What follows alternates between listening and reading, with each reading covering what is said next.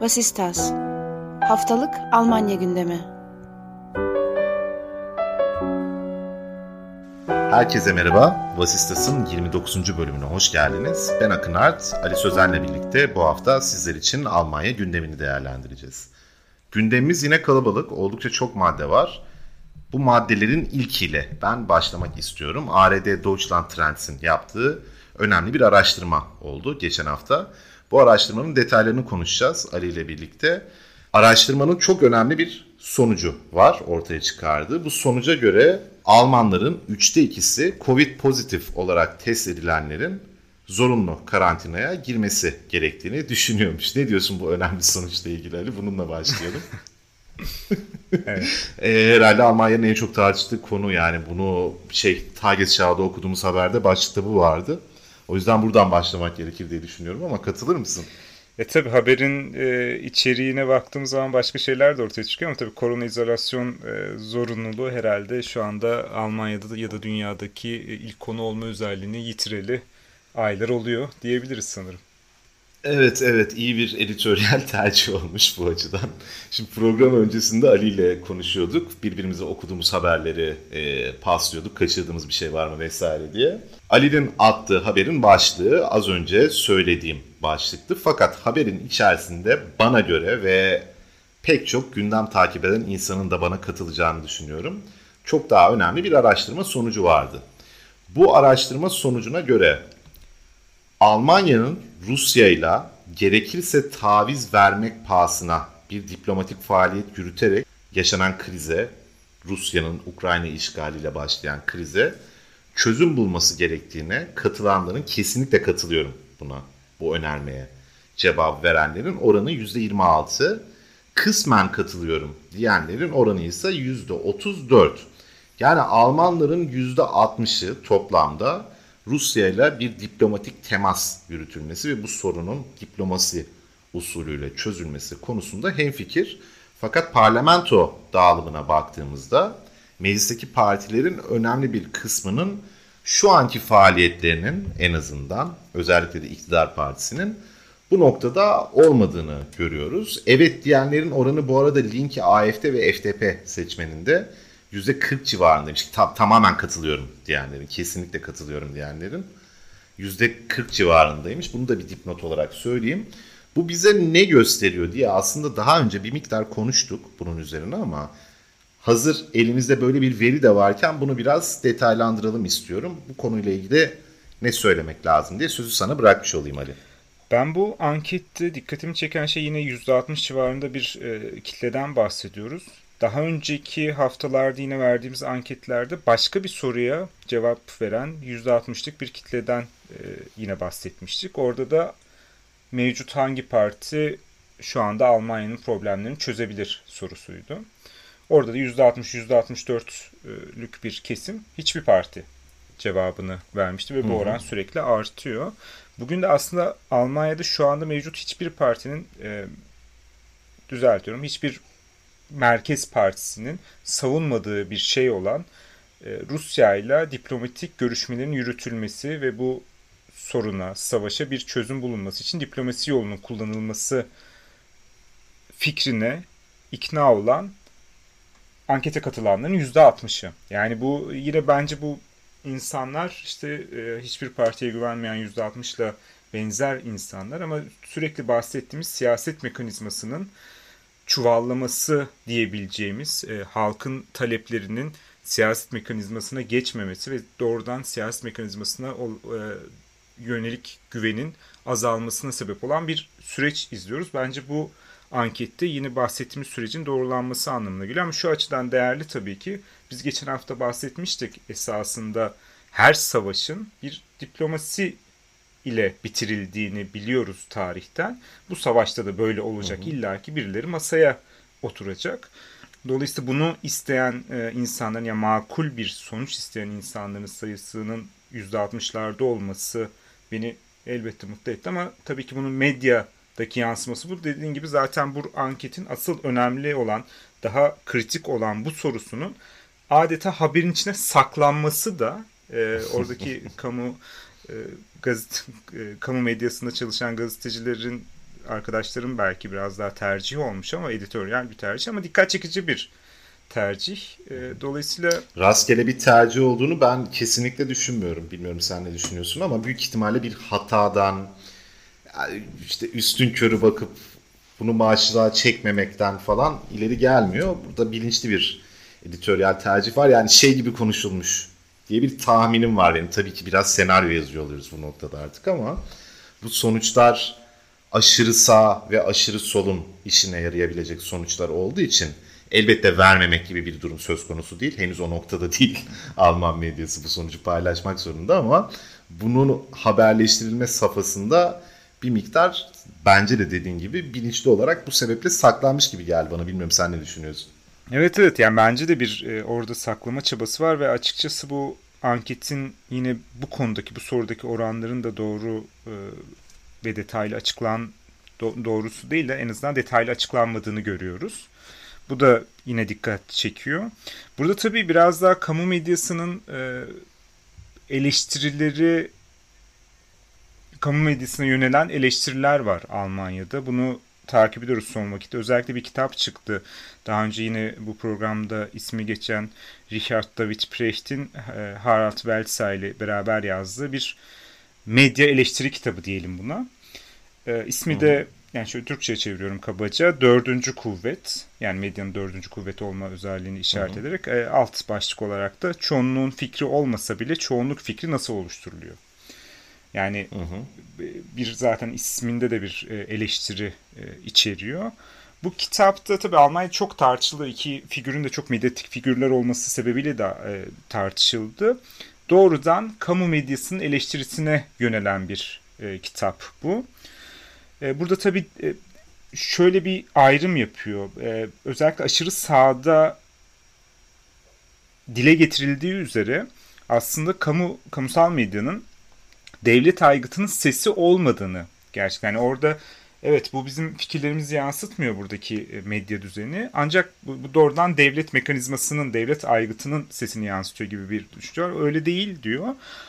Aksine bu medyada çalışan gazeteciler kendi yankı odalarının sesine hapsolmuş durumdalar gibi bir sonuca varıyor. Ve buradan da e, kamu medyasının Almanya'da tek yanlı, sürekli basite indirgeyici, ahlakçılık güden, öfke yayan, işte ayrıştıran bir biçime evrildiğini söylüyor. Bu da tabii bizim bildiğimiz e, dünyadaki bir trende de işaret ediyor. Bunun e, Almanya kamusal medyasında da böyle olduğunu ve gazetecilerin haber yaparken ya da haber yazarken bir figür seçip yani o e, yankı odasındaki bir figürün nasıl düşüneceğini tahmin edip ya da ona bakıp taklit edip öyle yazı yazdığını ve dolayısıyla oradaki hakim görüş fikrinden ya da yazı yazdığını ya da haber yaptığını diyelim e, çıkmaktan korktuğunu söylüyor ve bu korkunun yani hakim fikre aykırı gelebilecek bir haber yapma, araştırma gütme ya da fikir beyan etmenin e, aslında toplumu parçalayıcı bir korku olduğundan bahsediyor kitap. Hı hı. Bununla ilgili çok fazla tez var aslında zaten medya çalışmalarında yani sessizlik döngüsü spirali gibi bir evet. kavram vardı sanırım.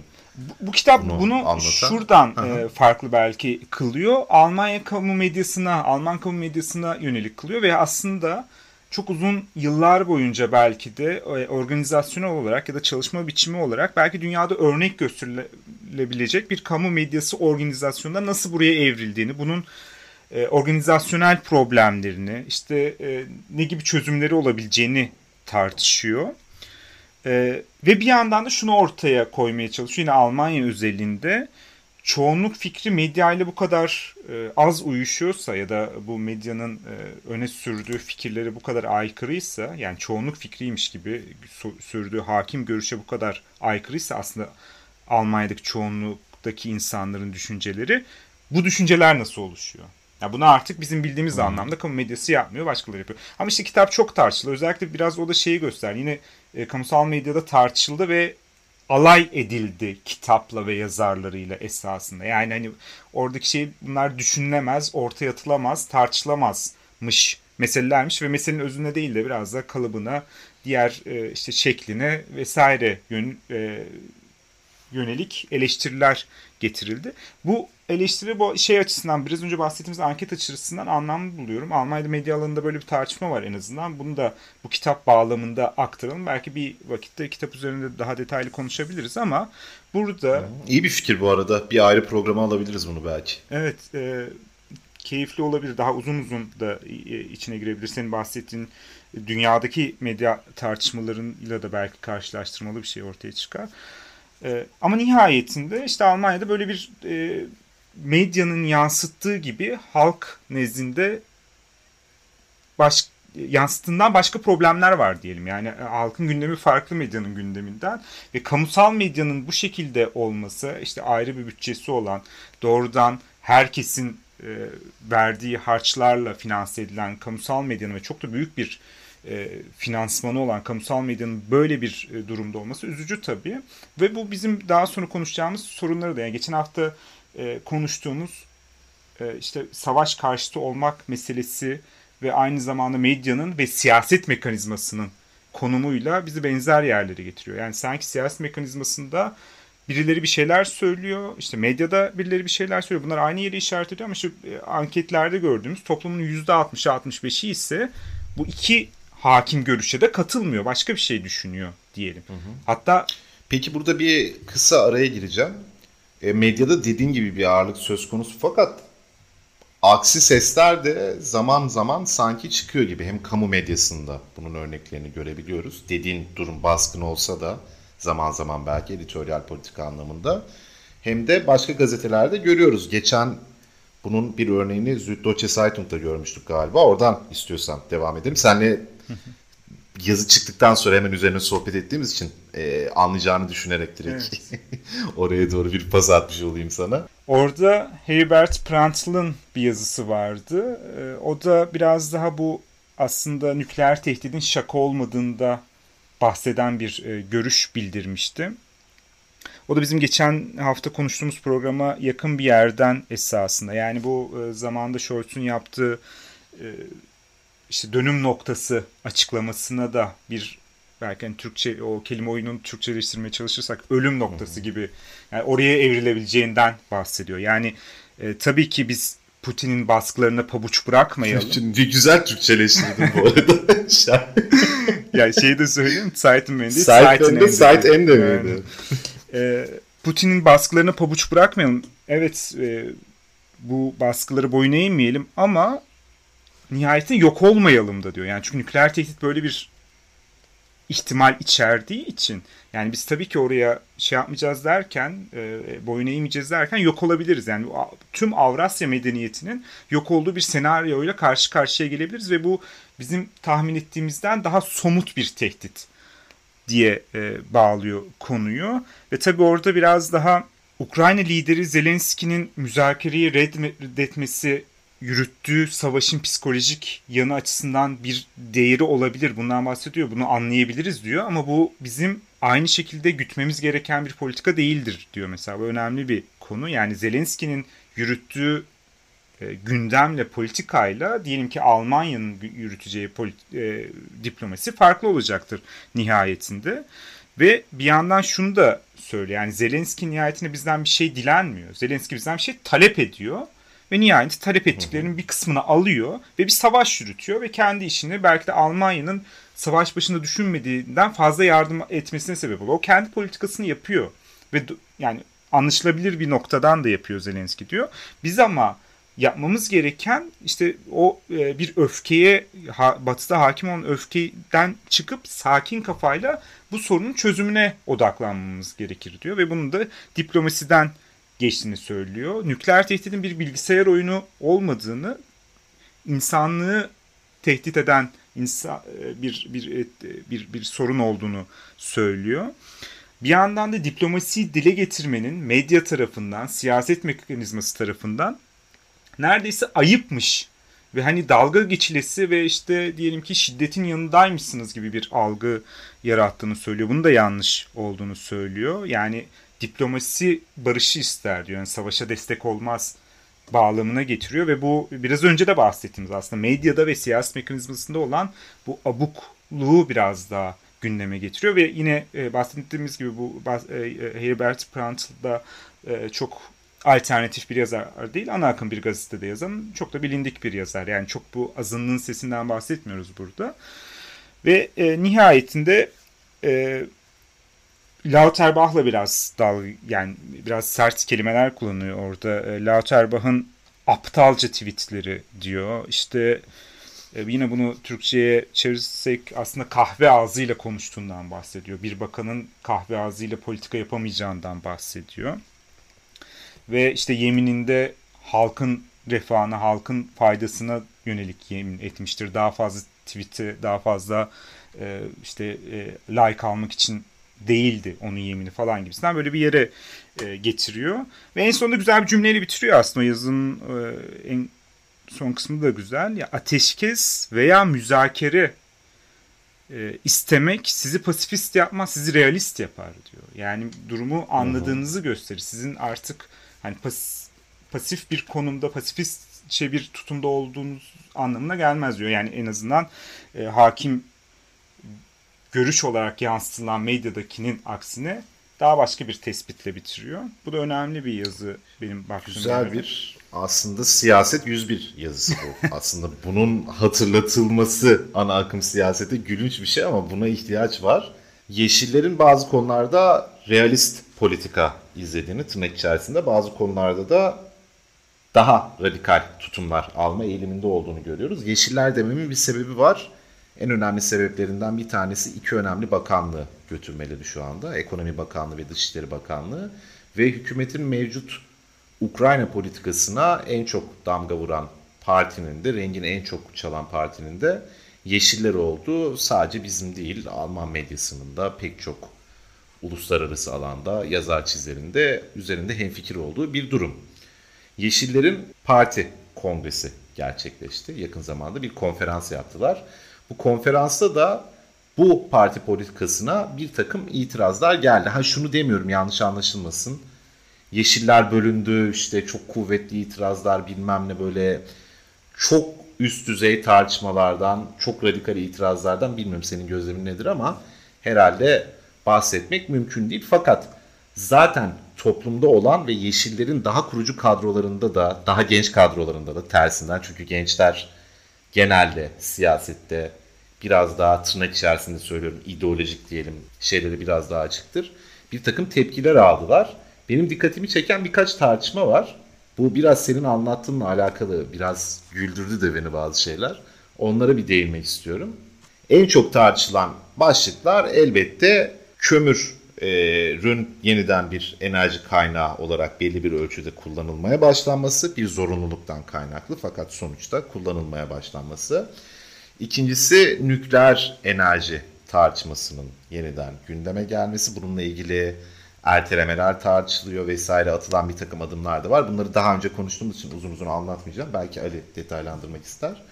Üçüncüsü de Suudi Arabistan'a yapılacak silah ihracatı. Bununla ilgili bir dizi tartışma yapılmış.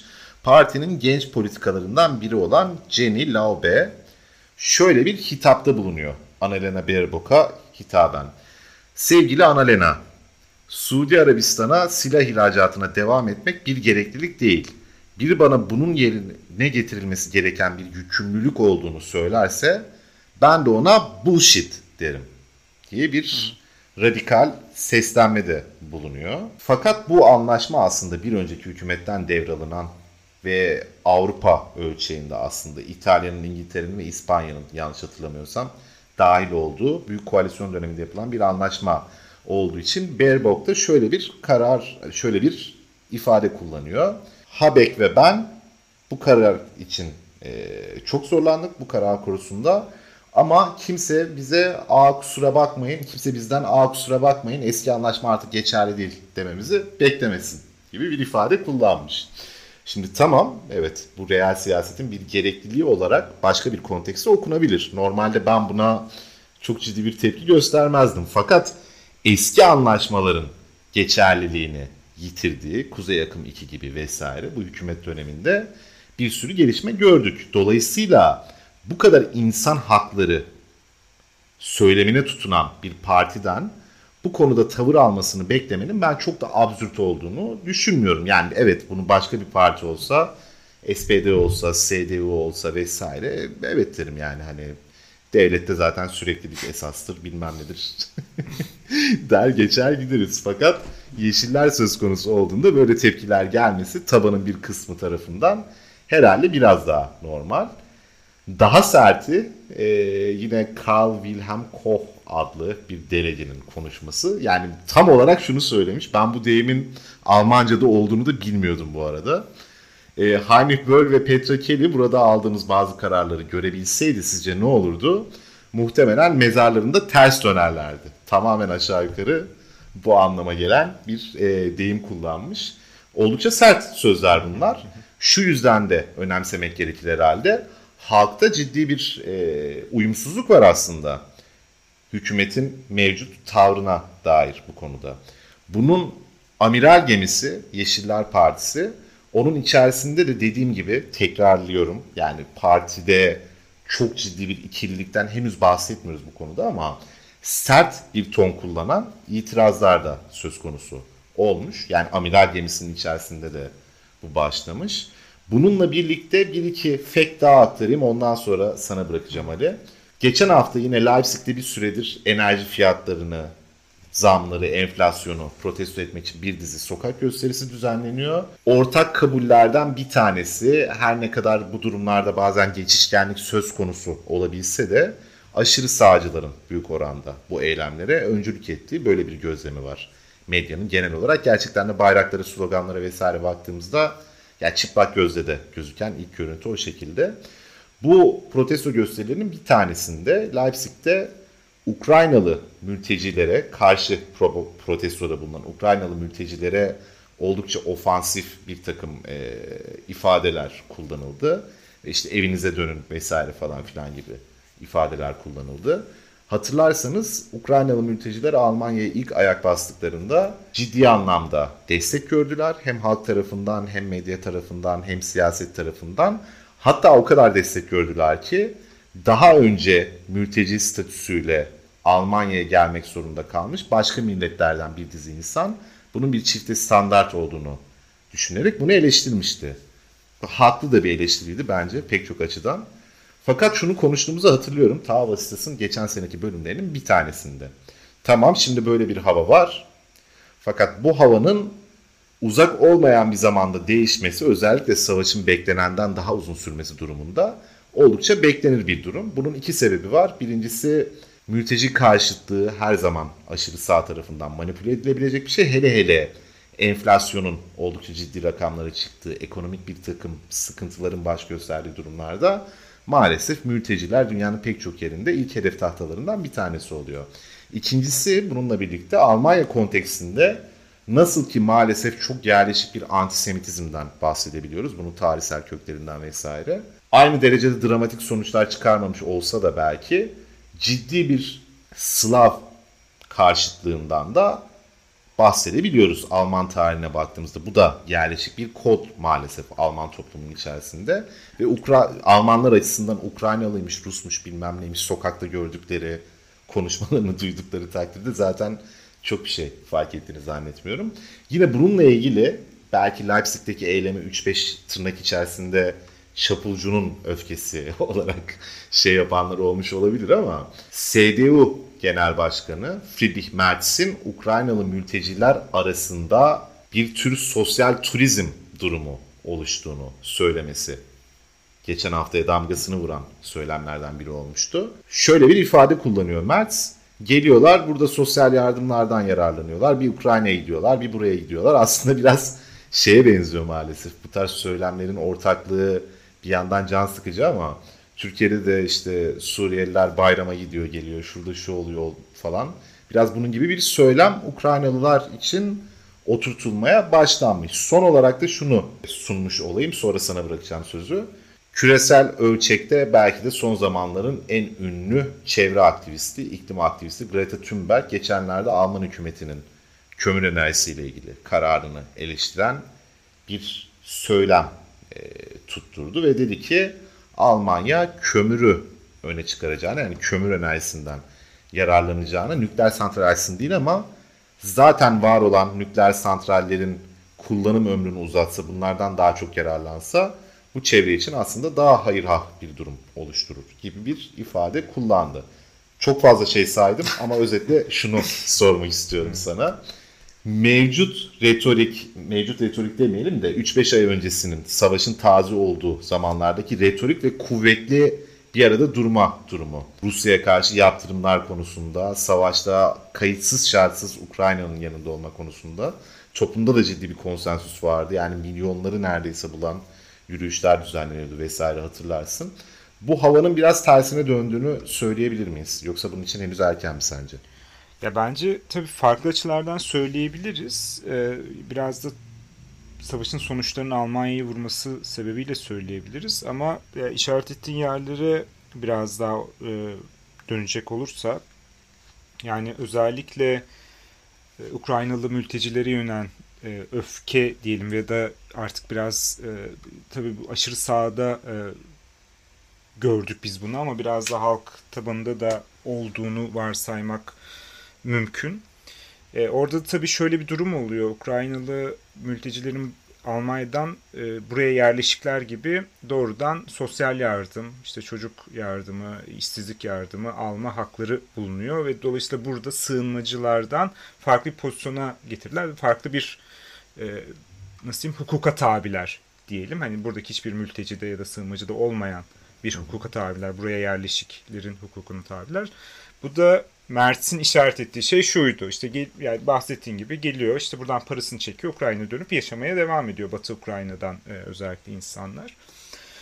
Öyle ya da böyle bu yani yapabilir, yapan da vardır belki bilmiyorum elimizde öyle bir e, toplumsal çalışma da yok ama yapanların olduğunu da e, tahmin etmek güç değil. Çünkü hani Ukrayna'ya çalışan e, otobüs firmalarının gidiş hatlarının daha dolu olduğu dan bahsediliyor. Hatta bir geri dönüşten de söz ediliyor artık. Yani Almanya bu insanların bir şekilde e, ayak yani Almanya'da yaşamak istememeleri ki bu Almanya için de büyük bir kayıp. Bu kadar büyük bir toplamı ve kabullenici, halk nezdinde kabullenici olduğunuz bir toplamı e, göçmen olarak burada içerememek, entegre edememek bir şekilde sisteme dahil edememek ve onların geri dönme yani savaşta olan ülkeye geri dönmeleri de acı bir durum. Bu da başka bir e, Almanya'nın göç sorunu olarak e, e, ele alabileceğimiz bir konu.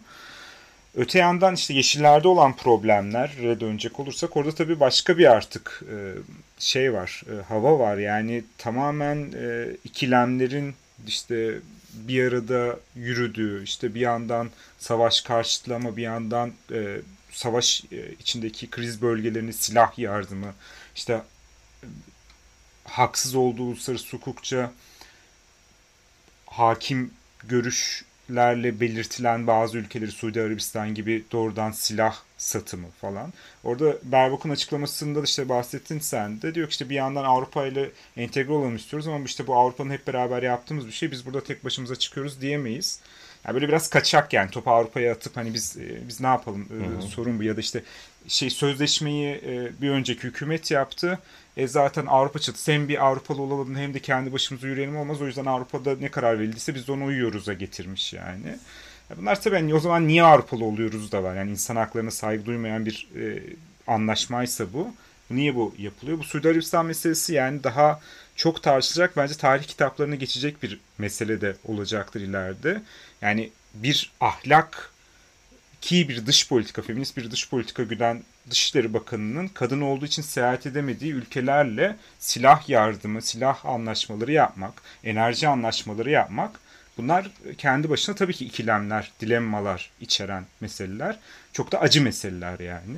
Ve bunun e, Yeşiller içerisinde de bu geçtiğimiz e, parti kongresinde kabul görmüş olması, tartışmalar olmasına rağmen az buçuk tartışma, tartışmaların ateşi de çok düşüktü bana göre kabul görmüş olması daha kötü ve bahsettiğinde yine senin delegelerin karşı çıkışları da hep yaşlı delegelerdi.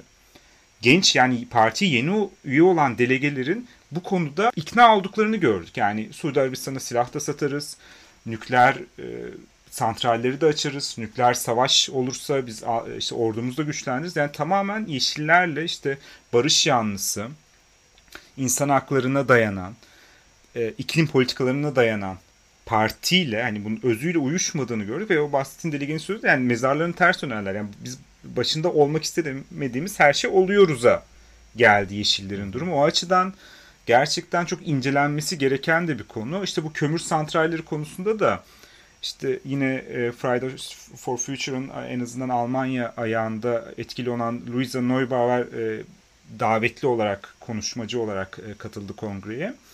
Onun da bir eleştirisi var çok da haklı olarak.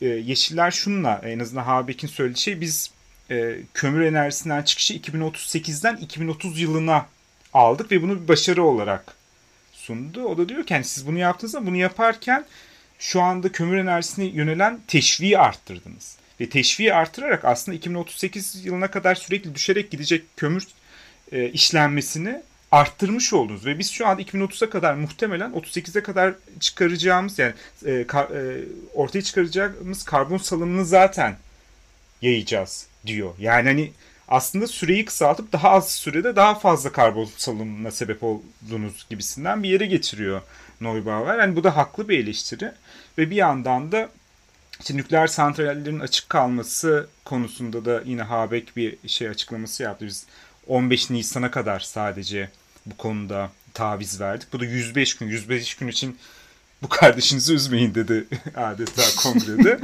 Ama tabii bu 105 günde kalacak mı devam mı edecek? Bir de 3 santralden ikisi artık son kalan 3 santralden ikisi e, en azından 15 Nisan'a kadar e, kalacak diyelim. Yani bu tabii Yeşillerin durumu bu 3 e, noktada işte enerji konusunda kömür ve nükleer enerji konusunda ve özellikle Suudi Arabistan'a silah satışı konusundaki meseleler artık hani yeşillerin yeşiller yapan değerlerden uzaklaştığını görüyoruz. Biraz daha onlar bu konular olunca real politika oluyor ama işte diyelim Ukrayna Savaşı olunca real politika olmuyor. Böyle biraz sürekli ikilemlerin, işte kafa karışıklıklarının içerisinde bir yere doğru evriliyor. Bu da tabii ki Almanya politikası için iyi bir işaret değil. Çünkü Almanya'nın güçlü bir ve en azından tutarlı bir Yeşiller Partisi'ne bence ihtiyacı var. Ama şimdi insan haklarından, e, savaş karşıtlığından uzaklaşmış adeta yani muhalefetteyken Yeşillerin oluşturduğu tazik esasında CDU'ya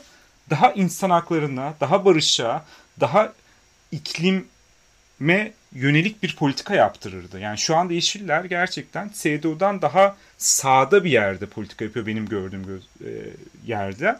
Ve bu işte bir takım eski Yeşil, Yeşillerin kurucu kadroları tarafından da rahatsızlıkla karşılanmasına rağmen onların artık parti içerisinde gücünü yitirmesiyle bunlar ancak kongrede çıkan cılız sesler olarak kalıyor. Onlarca e, taslak hazırlandı kongrede. Hiçbiri geçmedi, hiçbiri üst makam iletilmedi. Çok ya kapalı kapılar ardından bir takım tartışmalar döndüğünü duyduk, okuduk ama nihayetinde birleşmiş bir itiraz yükselmedi ve parti artık bence bugünkü kongre ya bu hafta sonraki kongreyle de beraber başka bir yere evrildi diyebiliriz. Ha, yarın bir gün yeni bir şey çıkar, yeni bir hareket çıkar Yeşiller içinden bilemeyiz ama bu e, bahsettiğimiz düzlemde bunun olması işte bahsettiğimiz yine diğer e, sorunların çözülememesi, işte Ukraynalı mülteciler konusunda da bir takım sağ baskıyının artmasına sebep olabiliyor. Çünkü orada tutacak bir makul bir politik politika yok ne yazık ki. O yüzden bu meseleleri şimdi Yeşillere niye bağlıyoruz? Tabii Yeşiller 3 koalisyon partisinden bir tanesi ama e, en azından bu konularda yani savaş karşıtlığı konusunda, insan hakları konusunda, iklim politikaları konusunda sözünü en çok çık çıkartmasını beklediğimiz parti nihayet. Orada bir duruşu olan yani ve kendi buradan tanımlayan bir parti olduğu için.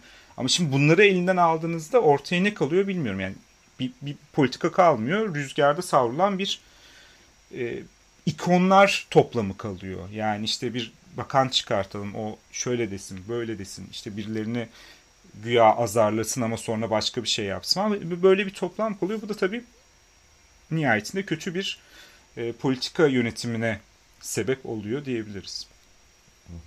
Kesinlikle sen Yeşiller en çok sesini çıkarmasını bekleyeceğimiz parti olabilir aslında normal şartlar altında diyorsun barış vesaire konusunda ama şu an gözüken katılırsın diye tahmin ediyorum. Yeşilleri SPD ve FTP'nin aslında dizginlediği gibi evet, evet, ters bir görüntü söz konusu.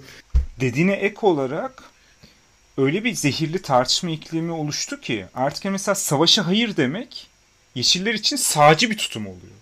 Yani böyle algılanıyor. Yani savaşa hayır dediğiniz zaman yani savaş karşıtı olmak artık böyle hayır. O zaman sen galiba bilmiyorum aşırı sağcı olabilirsin gibisinden bir e, en başta ta programın başında konuştuğumuz şeylerle bunlar çok birbirini örtüşüyor gibi geliyor bana ve e, artık bu, bu, buna karşı çıkan sesler var. Belki programı bitirirken onu da şey yapalım. Bu makul seslere biraz daha kulak vermek herhalde hem e, bu partiler için hem de Almanya kamuoyu için önemli diye düşünüyorum. Ben de katılıyorum. Eklemek istediğin son bir şey var mıdır? Bugün yine uzun konuştuk çünkü. Evet. Yavaş yavaş kapayalım istersen programı. Yok sanırım. Yok yok her şey aynen. O zaman görüşmek üzere diyelim. Hoşçakalın. Görüşmek üzere.